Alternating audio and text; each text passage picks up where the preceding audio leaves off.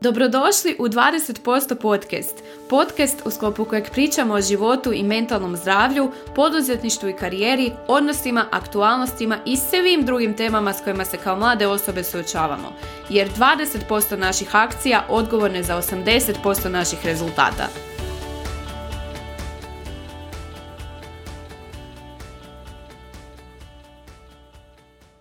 Dobro jutro i sretan vam ponedjeljak 29.1.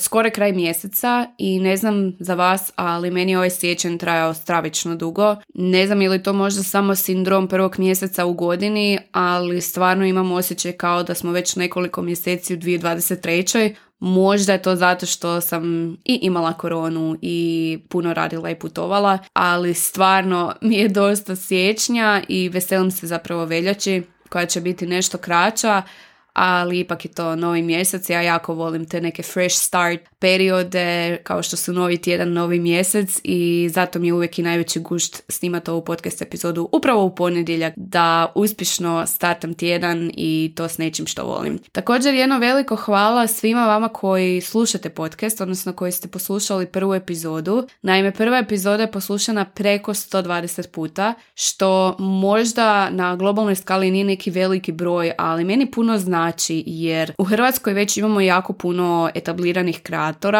i super podcasta, i onda stvarno nisam mislila da će netko baš od prve epizode početi slušati moj, ali dobila sam dosta dobar feedback, novi koncept vam je zanimljiviji i prirodniji, što je upravo bio cilj, tako da jako me veseli i nastavljamo dalje. U današnjoj epizodi htjela bih pričati o burnoutu, i to prvenstveno o burnoutu među mladima.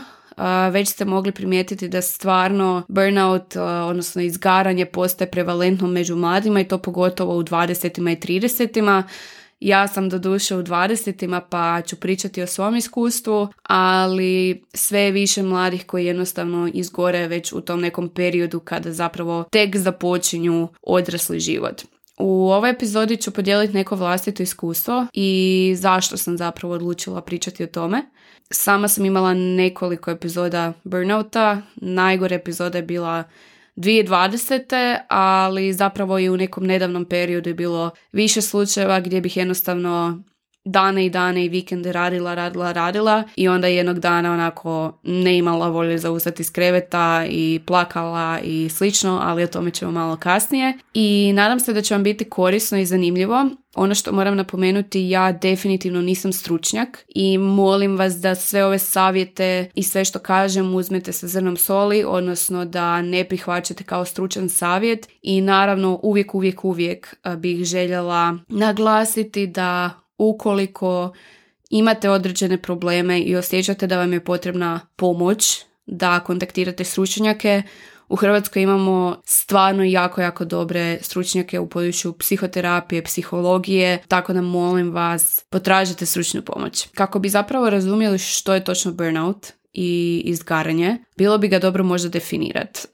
Neću se služiti nekim stručnim definicijama, jer kao nestručnjak ih ne mogu ni tumačiti, no definitivno burnout, kako ga ja vidim, zamišljam i kako sam ga ja osjećala, je zapravo to neko stanje u trenutku gdje se jednostavno osjećate potpuno emocionalno, fizički i mentalno iscrpljeno, na rubu zapravo bilo kakve energije, odnosno na nuli ste. Taj burnout je često prouzrokovan vrlo dugim periodima stresa. Ima zapravo više uzroka, ali evo, čućete i moje iskustvo nešto kasnije. Kod mene je to bio zapravo prvenstveno neki poslovni stres. E sad, koji su uzroci što može dovesti do burnouta? Postoji jako puno uzroka. Kod većine je to pretrpanost poslom, gdje možda ne želite propustiti neku priliku pa se zapravo opteretite više nego što možete podnijeti. Često kada smo pretrpani poslom nemamo vremena za odmor i zapravo od trenutka buđenja do trenutka kada idemo spavati radimo vikendima, nemamo zapravo neki prostor za odmor i pražnjenje, već je sve posvećeno poslu. Uzrok burnouta može biti i neunaman, može biti da samo radimo jako zahtjevan posao, da imamo neki posao gdje nitko nema razumijevanja za naše granice i gdje se zapravo taj ritam nameće izvana, a mi ga samo moramo poštovati. Često burnout dolazi kada imamo manjak kontrole nad sobom i nad svojim danom ili kada imamo manjak podrške. To znači da nismo u stanju upravljati svojim danom, nemamo svoj dan pod kontrolom, nego zapravo što god nam dođe uzimamo. A što se tiče podrške, burnout isto može biti zapravo preveliko iscrpljivanje da sami sebi pomognemo jer nam nitko drugi ne može pomoći. Naravno, do burnouta može doći kad imate zapravo nekakav normalan svakodnevni život, ali vam se onda desi neki privatni stres. To može biti briga za bolesnog člana obitelji, može biti bilo koja druga vrsta stresa, neki imaju i prekide nekih odnosa, rastave braka. Taj stres često nije jednodnevan, nego traje već duže vrijeme i naravno dovodi do burnouta. Naravno, glavni uzroci burnouta često znaju biti i loša sposobnost planiranja vremena, odnosno kada uopće nismo svjesni koliko toga možemo strpati u jedan dan i onda zapravo pređemo tu granicu, ali prihvaćanje svih prilika, odnosno onaj fear of missing out s kojim smo se vjerojatno svi suočili, gdje imate osjećaj da jednostavno morate sve prihvatiti, inače nećete nikad uspjeti i nećete izrasti uspješnu osobu. E sad, koji su simptomi? Kad sam prvo počela čitati o burnoutu, čak kad mi se desio prvi put, ja sam mislila da je burnout nešto što fakat dođe onako jako naglo i jako je prepoznatljiv. Čak u tom nekom stanju burnouta nisam prepoznala da je to stanje jer sam očekivala nešto puno prominentnije. Ali zapravo nekakvi znakovi da doživljavate burnout su činjenica da ste stalno iscrpljeni i da vam u tome ne pomaže odmor i spavanje. Kod mene je to bilo kada sam shvatila da zapravo čak i ako cijeli vikend uzmem slobodno i spavam puno i odmaram, u ponedjeljak sam još uvijek iznimno iscrpljena i ne da mi se ništa, umorna sam. Baš je bio neki kroničan umor. Drugi znak je iritabilnost. Sve vas nervira, vrlo lako pucate i najčešće pucate i iskaljujete se na ljudima koji možda nisu uzrok vašeg problema. Tu onda zapravo pate i neki privatni odnosi, prijateljstva, obitelj, jer zapravo svi oni postaju neka vaša vreća za udaranje, iako zapravo nisu krivi.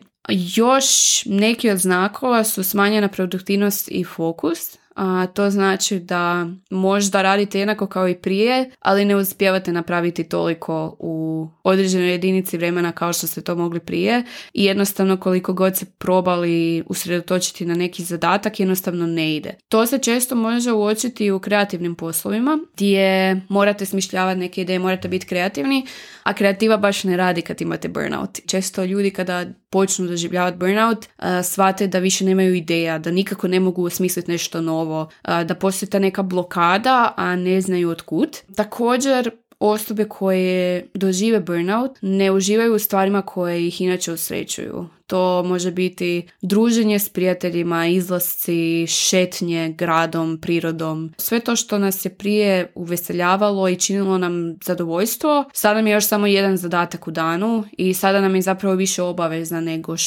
nego što je odmor i rekreacija. I naravno tu se pojavljuju i problemi sa spavanjem, gdje je jako puno osoba koji doživljavaju burnout ne spava dobro, spava vrlo plitko, ne ulazi u onu najdublju fazu sna ili se zapravo često budi. I naravno oni nekako najekstremniji simptomi su zapravo taj osjećaj beznađa, da nikad više neće ništa biti dobro, cinizam gdje zapravo na sve gledate sa nekim podsmjehom, sve je zapravo loše i ništa ne valja i onda naravno povlačenje u sebe gdje sami sebe počinjete izolirati od okoline, zapravo postajete sve manji i manji zapravo kada pričamo o nekakvoj prisutnosti u zajednici. Ono što je bitno napomenuti je da burnout koliko god možda nekad trajao kraće, nekad duže i koliko god zna biti reverzibilan ako ga se na vrijeme prepozna, stvarno utječe na naše daljnje mentalno i fizičko zdravlje.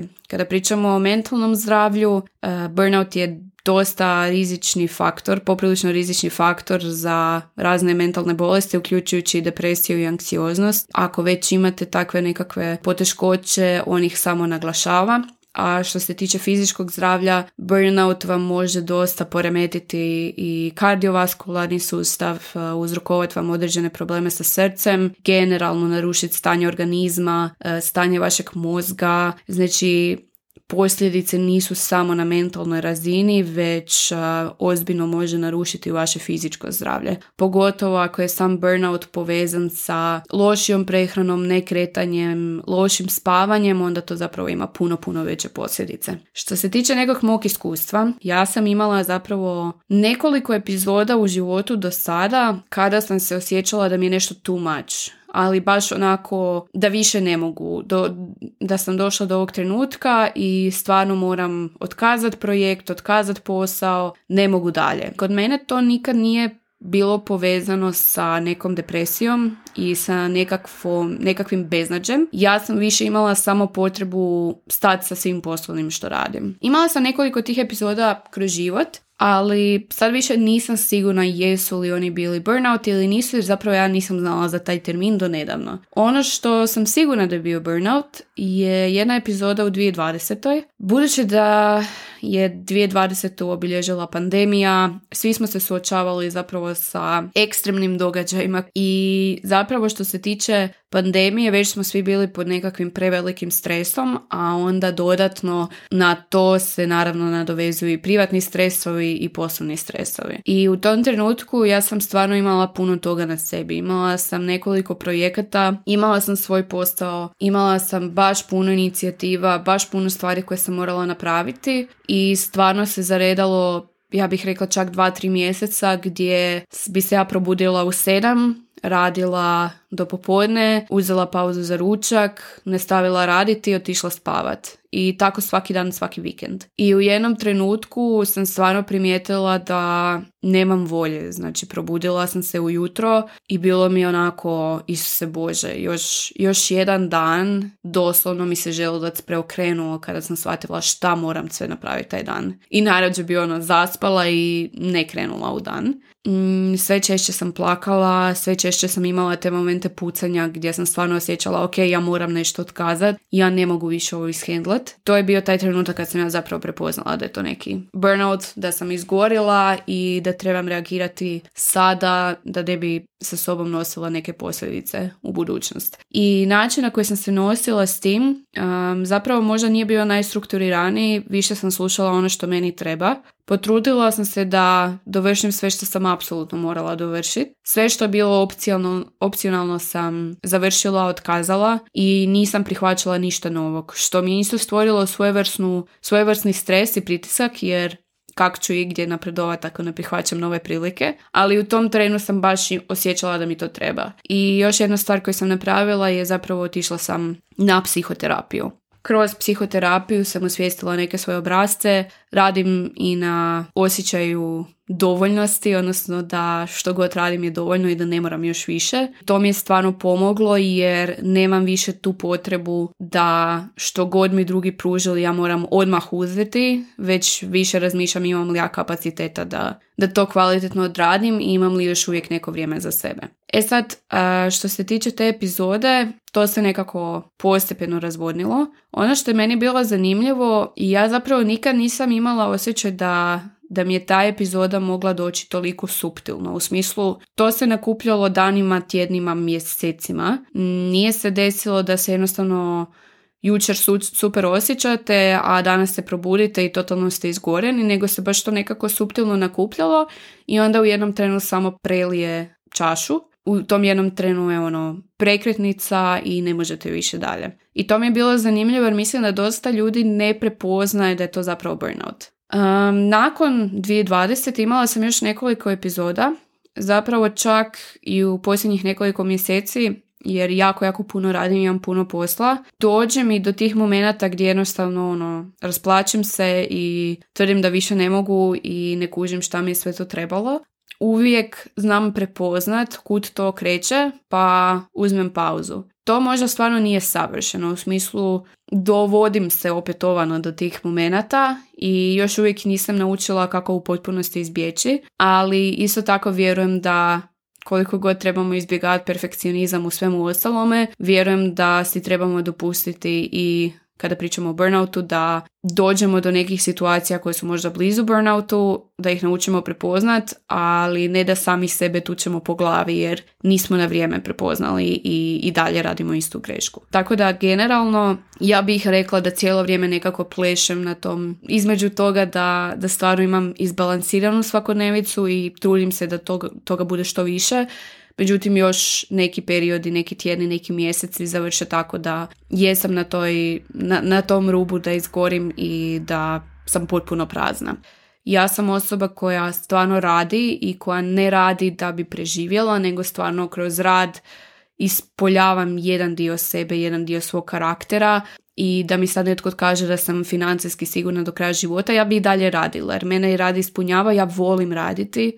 Mene veseli kada nešto napravim i stvarno rad mi je povezan sa mojim karakterom.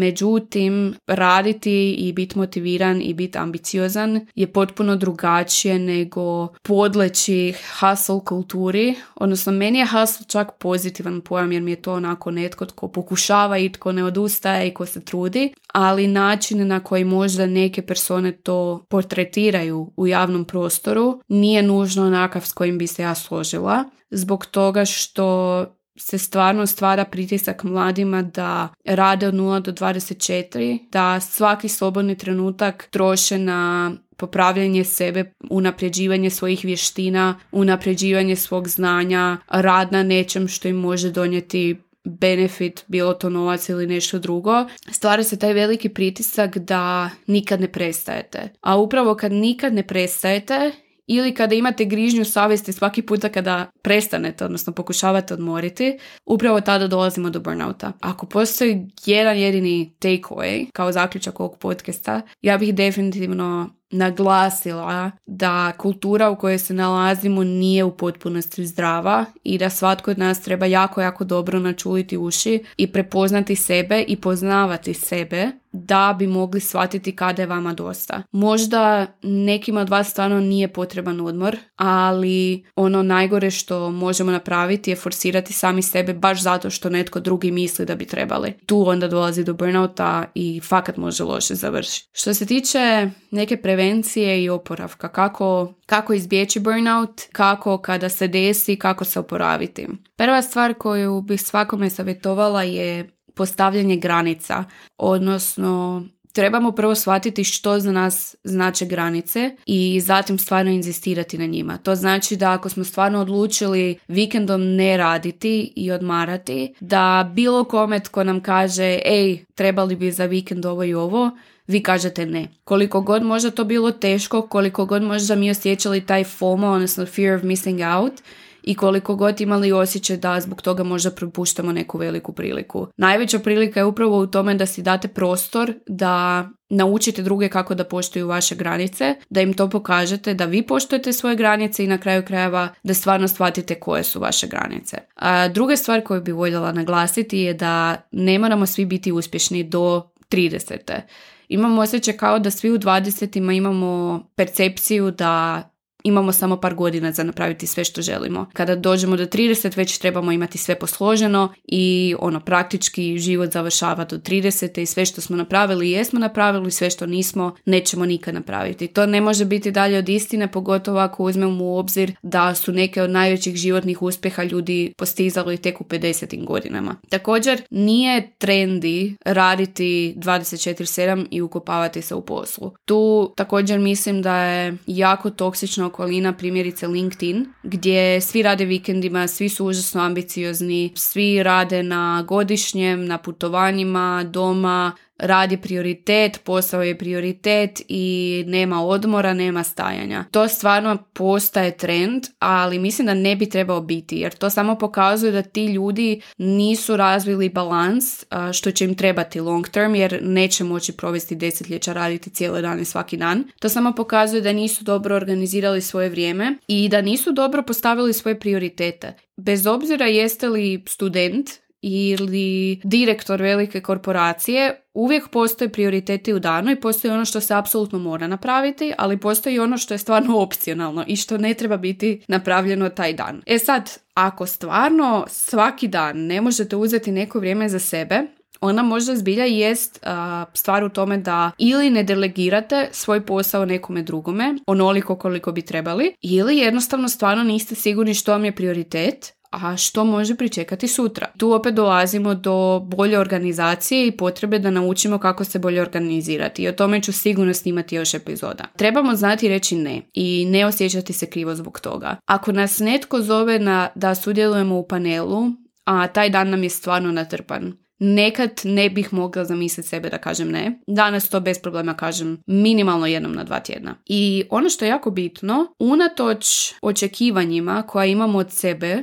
i koja drugi imaju od nas, mislim da si trebamo dopustiti nesavršenost. Mislim da si trebamo dopustiti da napravimo neku grešku. Mislim da si moramo dopustiti kašnjenje. Mislim da je okej dopustiti da jednostavno nismo savršeni u svakom trenutku i da ostalima ne dostavljamo uvijek apsolutno savršen delivery. Tu dolazim do nekako zadnjeg mog savjeta, a to je zapravo self-care. Tu ne mislim na self-care u obliku maske za lice koju ćete staviti, popit ćete čašu vina i pogledati Netflix. To je super i to je način da se opustite. Međutim, kada pričamo o self-care-u, tu mislim brizi za fizičko i mentalno zdravlje.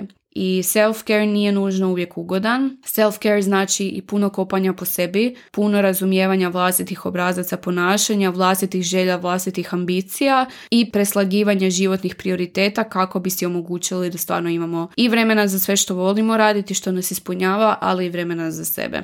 I ono što definitivno spada pod self-care i što bih ja uvijek preporučila je terapija. Psihoterapija i meni nevjerojatno puno pomogla. I zbog toga i nastavljam s terapijom. Terapija je nekako ongoing proces. Nije nešto što radite 2-3 mjeseca pa ste onda dobri. Ali mislim da je stvarno bitno potražiti profesionalnu pomoć upravo zato što to su ljudi koji su stručnjaci i koji će stvarno prepoznati što kod vas možda nije balansirano i pomoći vam da postignete to. Da zaključimo ovu epizodu, budući da smo već podmakli s vremenom, mislim da se burnout stvarno može desiti svima, ali ono što bih stvarno htjela poručiti je da načulite uši i da stvarno budete svjesni sebe, jer se burnout stvarno svima može prišuljati. To nije neki grand događaj koji ćete odmah možda primijetiti. Možda stvarno nećete dugo vremena skužiti da ste burnoutani. Pozivam vas da ako trebate i ako imate problem sa burnoutom ili bilo kakav drugi problem, ako se osjećate iscrpljeno i ako osjećate da vam je zapravo baterija na nuli, da potražite stručnu pomoć. Stvarno vam može jako puno doprinijeti i vaše kvalitete života i učiniti vas sretnijima. I naravno, ako netko želi možda pričati oko burnouta, ako želi podijeliti svoju priču sa mnom i ako misli da mu možda ja nekako mogu pomoći savjetom, definitivno se javite i možemo popričati o tome.